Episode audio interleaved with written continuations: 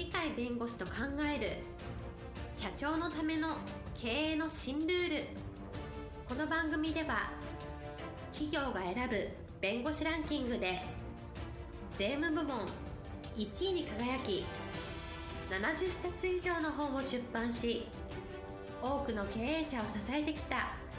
鳥飼茂勝が社長経営者独立希望者起業家のための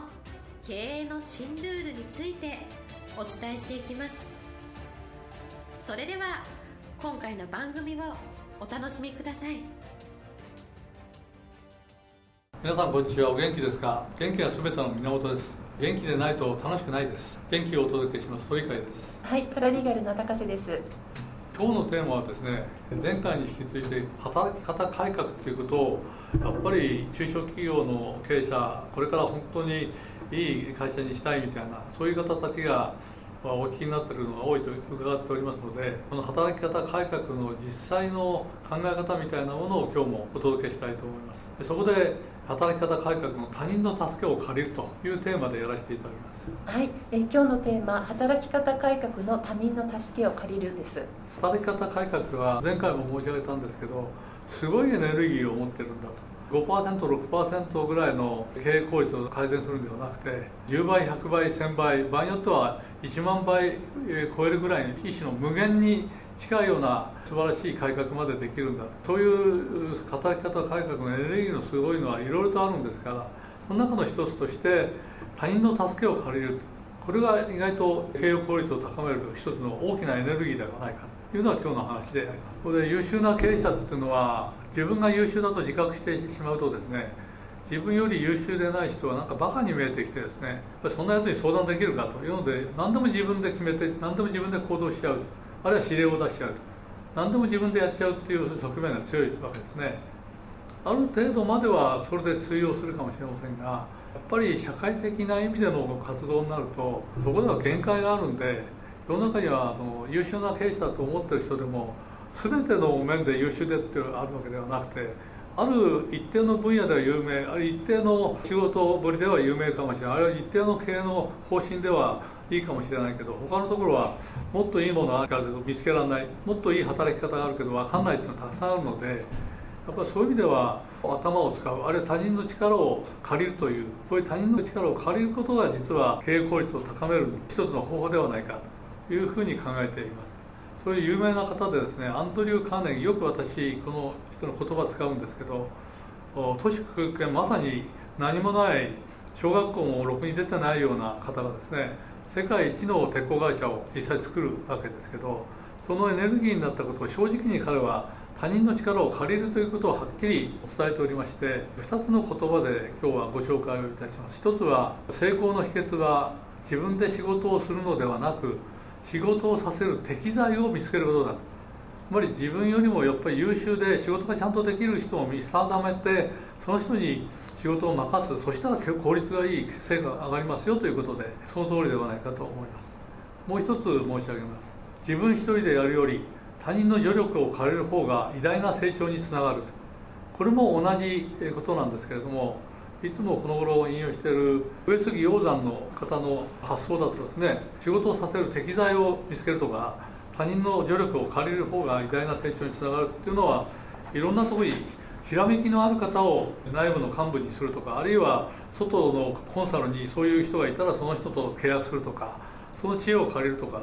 あるいは歴史が非常に詳しいような学者あるいは歴史にをちゃんと学んだような経営者の方が他の立派な企業を育ててると。そういうひらめきのある方とか歴史から学んで成長した方みたいなそういう方の話を聞いてですねそこから自分が今経営していることでこういうことが困ってるんだとかあるいはこういうことがしたいんだとかさまざまなことを相談したらひらめきのいい人はこういうことはどうだっていうふうに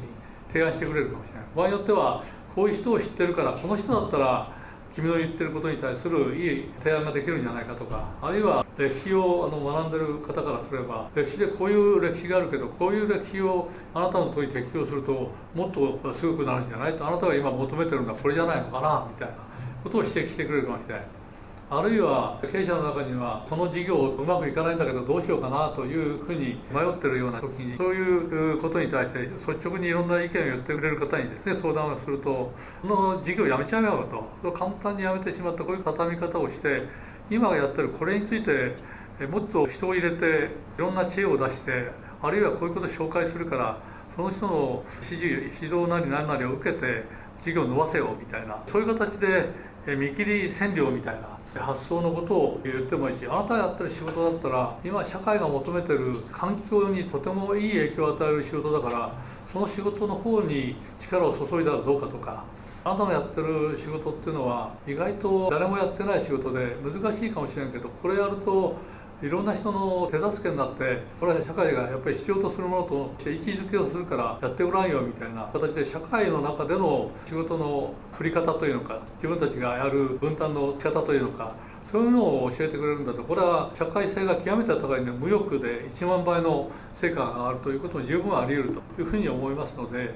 いろんな意味で外にいる方あるいはうちに入れた中での社員の中にも役員の中にもいろんな方がいて得意分野があったりなんかするのであるいは自分社長が自分であるとして自分の良くない点をちゃんと率直に言ってくれるっていうのはありがたいことでありまして自分の間違ったこと自分の欠点みたいなものをちゃんと指摘してくれてそれを直すことが実は何十倍何百倍の成功を収める方に向くということもあり得るので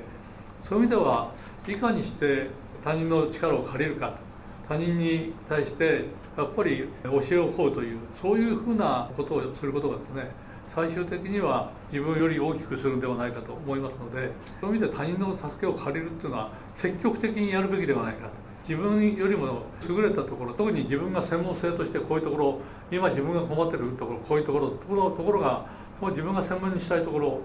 自分が一番困ってるところそれに対して的確な、えー、改善策をですね与えてくれる人って必ずいると思いますのでそういうのを探すという意味でもぜひ他人といろいろと付き合ってですねあるいは他人の人にこういう人いませんかねみたいな相談を持ちかけるなりしてやっぱり自分から探していくというようなことが必要ではないかと思います。そういう意味ではやはりカーネギーが言うように自分で仕事をするんじゃなくて自分がこういうところをやりたいけどこれやれる人を適材として誰かいないかねとか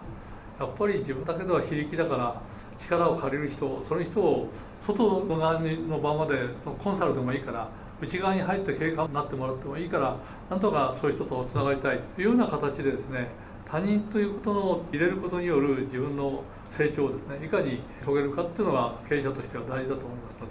のでぜひ他人の力を借りるということを積極的にお考えいただければよろしいのではないかと思います。はい、今日のテーマ働き方改革の他人の助けを借りるでした。今日も元気で楽しい一日をお過ごしください。はいありがとうございます。